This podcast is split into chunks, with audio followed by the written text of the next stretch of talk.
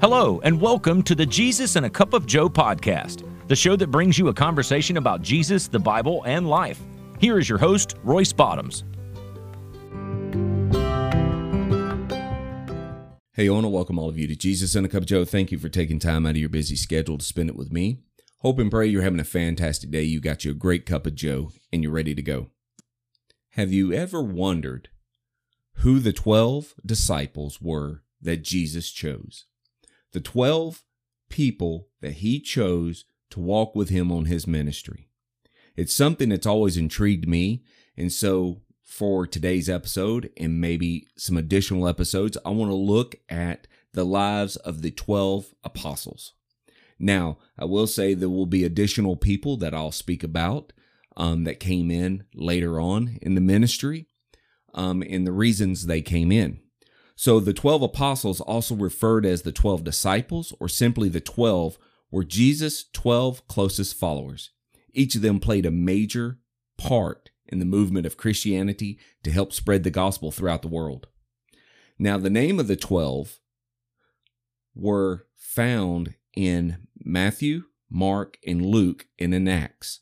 And the name of these 12 were Simon, who was also named Peter, his brother Andrew, James, John, Philip, Bartholomew, Matthew, Thomas, James, the son of Alphaeus, Simon, who was also called the Zealot, Judas, the son of James, and Judas Iscariot, which was the traitor. All right, so you have the 12 major disciples. And they are found, as I said, in the Gospels of Matthew, Mark, and Luke. And it appears that Jesus called these 12 disciples aside for a special purpose and official appointment. The list in Acts occurs after Jesus ascends to heaven and the believers decide to pl- replace Judas Iscariot while waiting for the Holy Spirit. The apostles are generally listed in order of importance and paired according to their associations. The main exception is Andrew. He's the brother to Peter who was most prominent disciple. But Andrew was less important than James and John who were also a part of Jesus' most inner circle. Jesus had a lot of followers. At times, thousands of people would gather to hear him teach and see what he could do. The 12 apostles were his closest disciples, but three members of the 12 were closer than anyone else Peter, James, and John. Together, they witnessed miracles and moments that the other disciples did not get a chance to see. This included the time that Jesus raised the girl from the dead in Mark 5 35 through 34, the transfiguration that took place with Matthew 17 1 through 13, and Jesus' moment of weakness in the Garden of Gethsemane, Matthew 26 36 through 34. So let's first look at Peter. In the Gospels, Peter is portrayed as always speaking his mind and his actions are impulse. In the book of Acts, Peter's decisive transformation into someone of the early Christian consistently rely on and turn to. Peter was also originally known as Simon, but Jesus gave him the nickname of Cephas, John 1 42, which translates to Peter meaning rock. In the New Testament, Peter was known for walking on the water, uh, disavowing Jesus, to avoid persecution, addressing the crowd at Pentecost, and envisioning a church which includes Jews and Gentiles together and becoming the pillar of the church. As one of the three disciples, who he was closest to Jesus, Peter got to witness miracles and moments that other apostles never had the chance to see.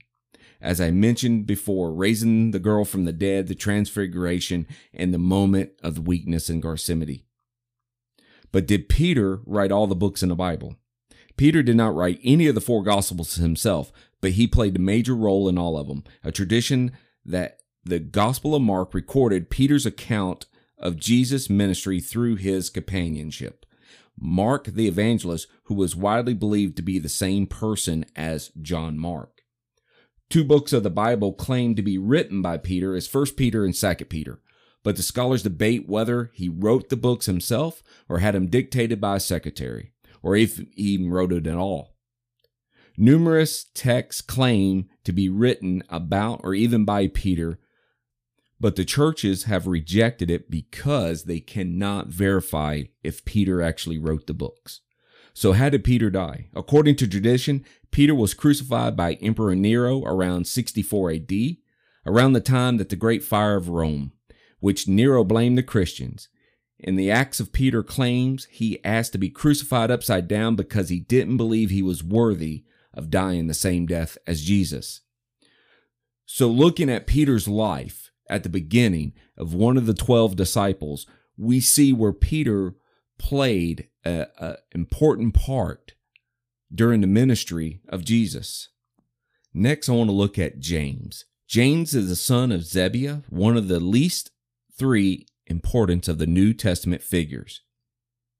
Right? Even though there's other disciples named James, which was a pretty common name, this plus the fact that the Bible tells us little about anything about James, which leads to a lot of confusion to the identity over the centuries.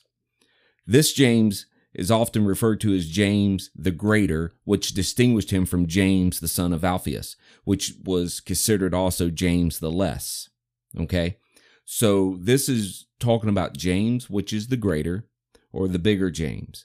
But what did James do in the Bible? Mark tells us that Jesus nicknamed James and John the son of thunder. Mark 3:17. Unfortunately, he does not tell us what the nickname means, but where it come from but what led for this type of uh, nickname. But in the Bible, James, the son of Zebediah, is also known for asking Jesus if he and John should call down fire from heaven to destroy the village which failed to show them hospitality, asking Jesus if he and John could sit on either side of Jesus in the throne of heaven and unwillingly uh, promise to follow Jesus into martyrdom, and being martyrs by Herod when Herod killed him. So, how did James die?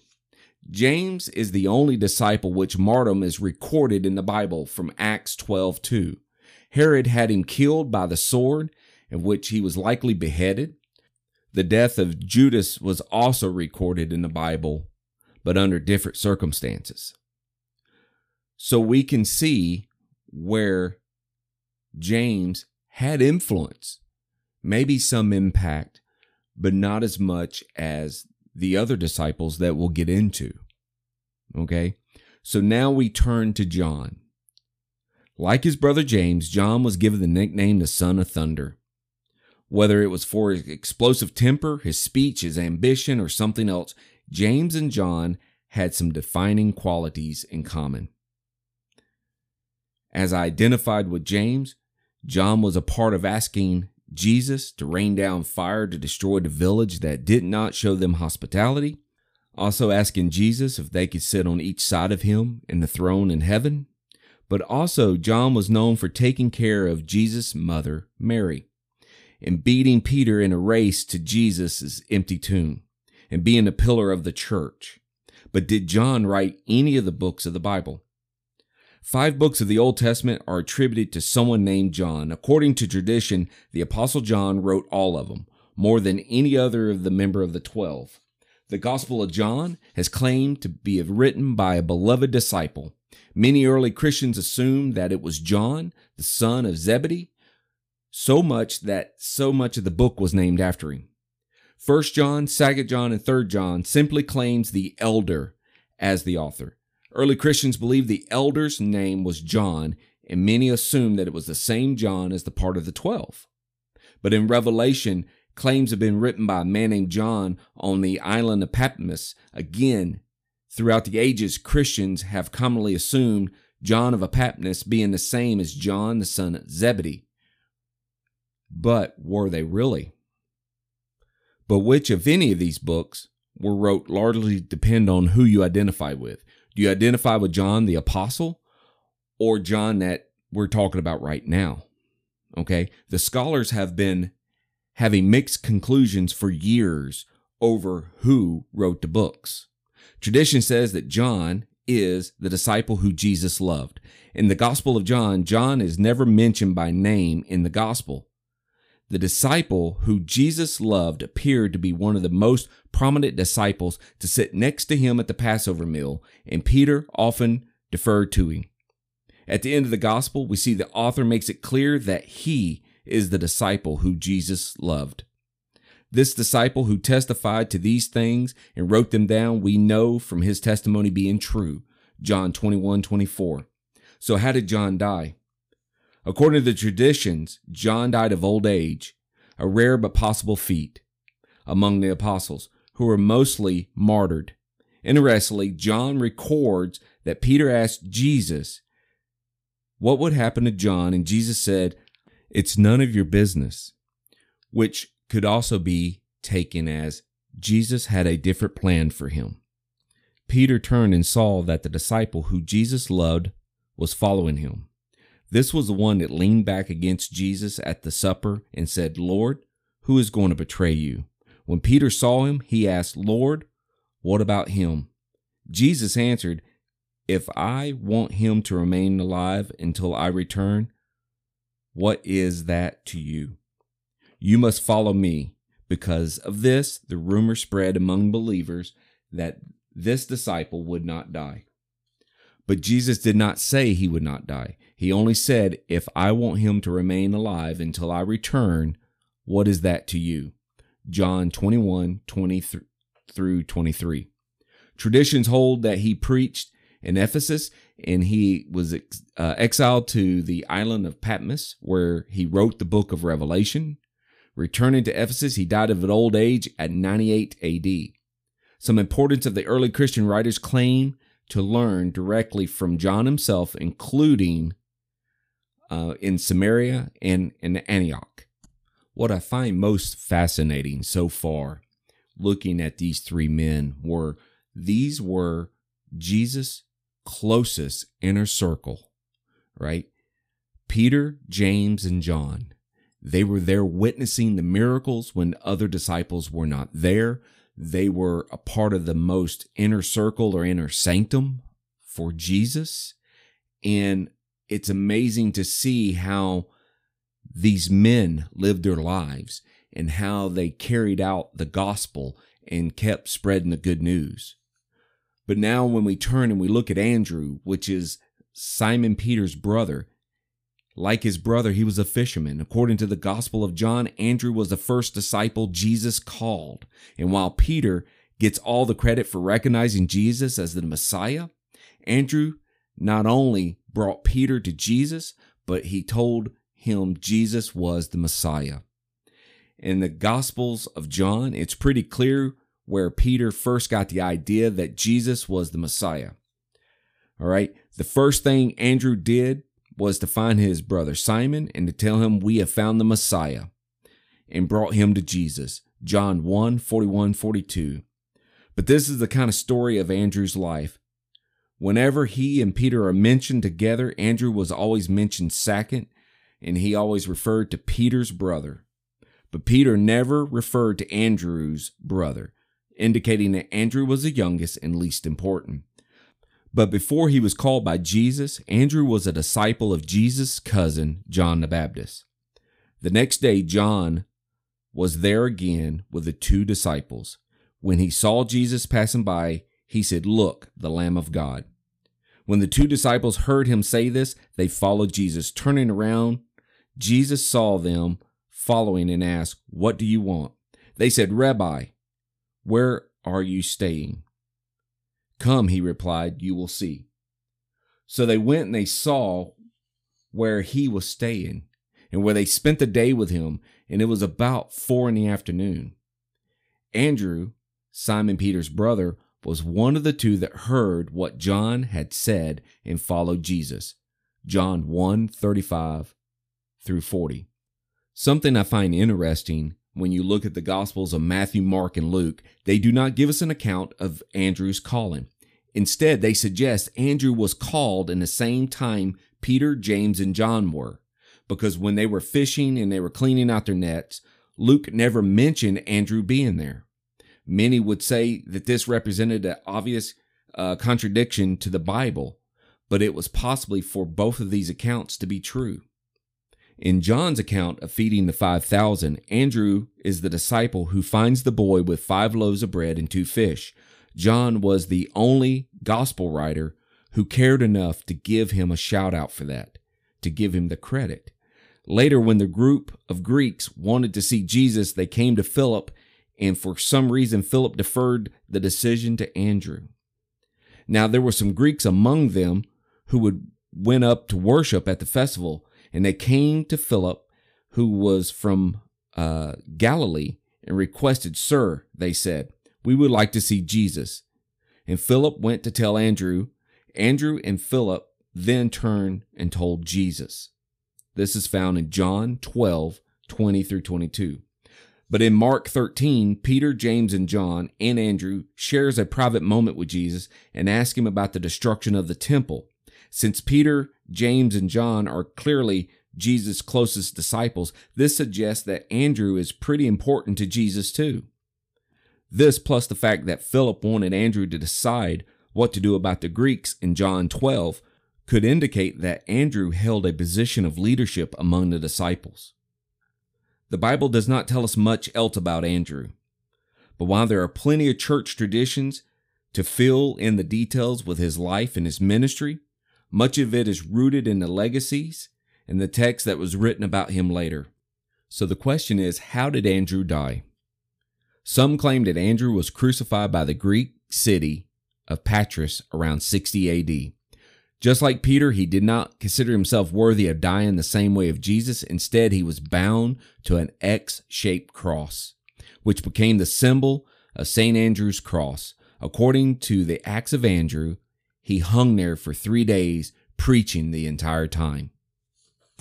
So, so far, we've looked at four of the 12 disciples Peter, James, John, and Andrew. We can see the significance of them in the Bible, in the scriptures, in what they did along with Jesus. Just as the inner circle being Peter, James, and John, as I shared a few moments ago, that it's clear that Andrew meant a lot to Jesus.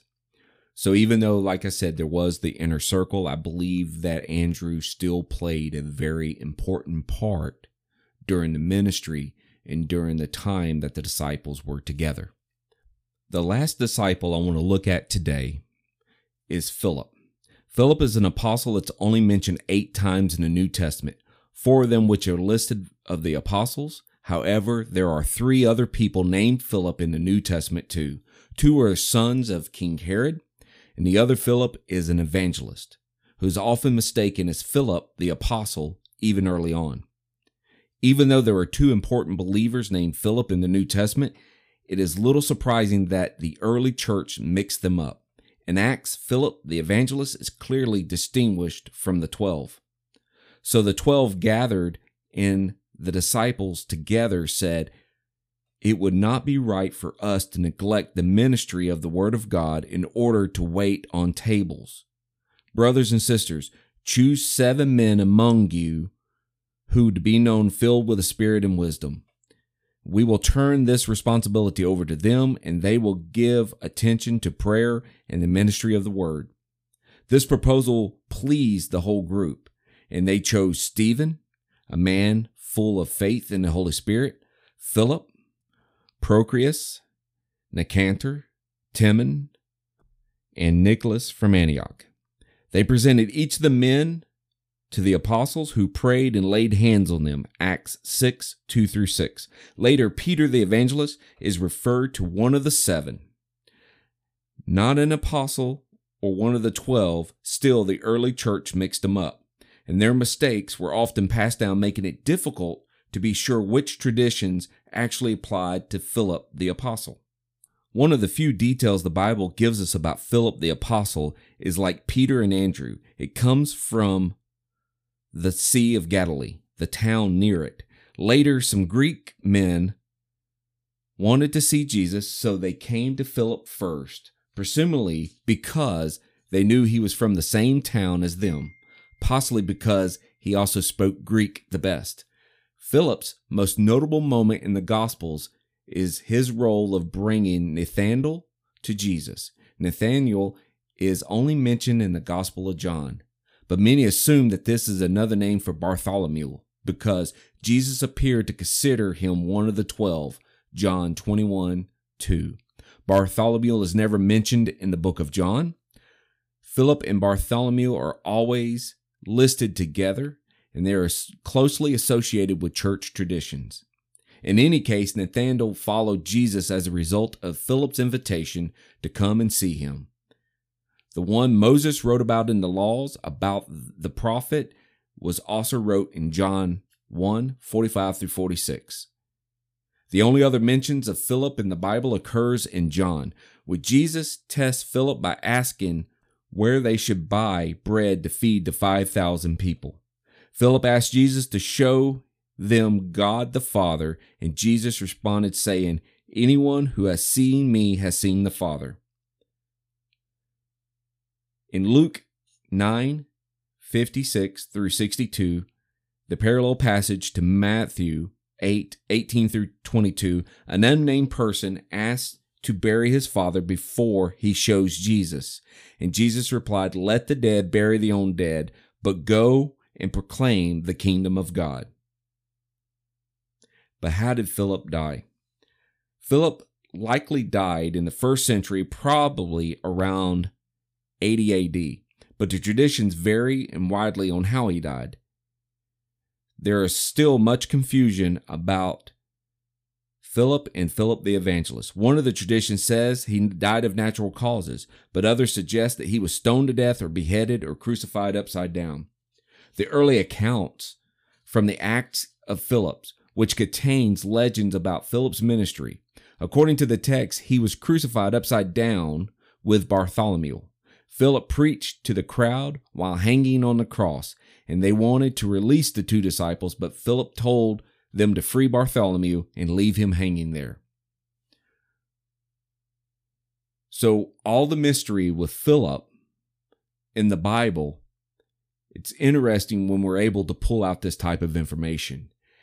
And so, it's exciting for me to be able to to share this through research and stuff of this manner. And I'm looking forward to, to getting back into this um, as we pick up next time with Bartholomew because I believe as we see with the rest of the disciples, and then we get into additional people that is mentioned in the Bible, we could see how all these men came together for the ministry and for spreading the gospel across the world.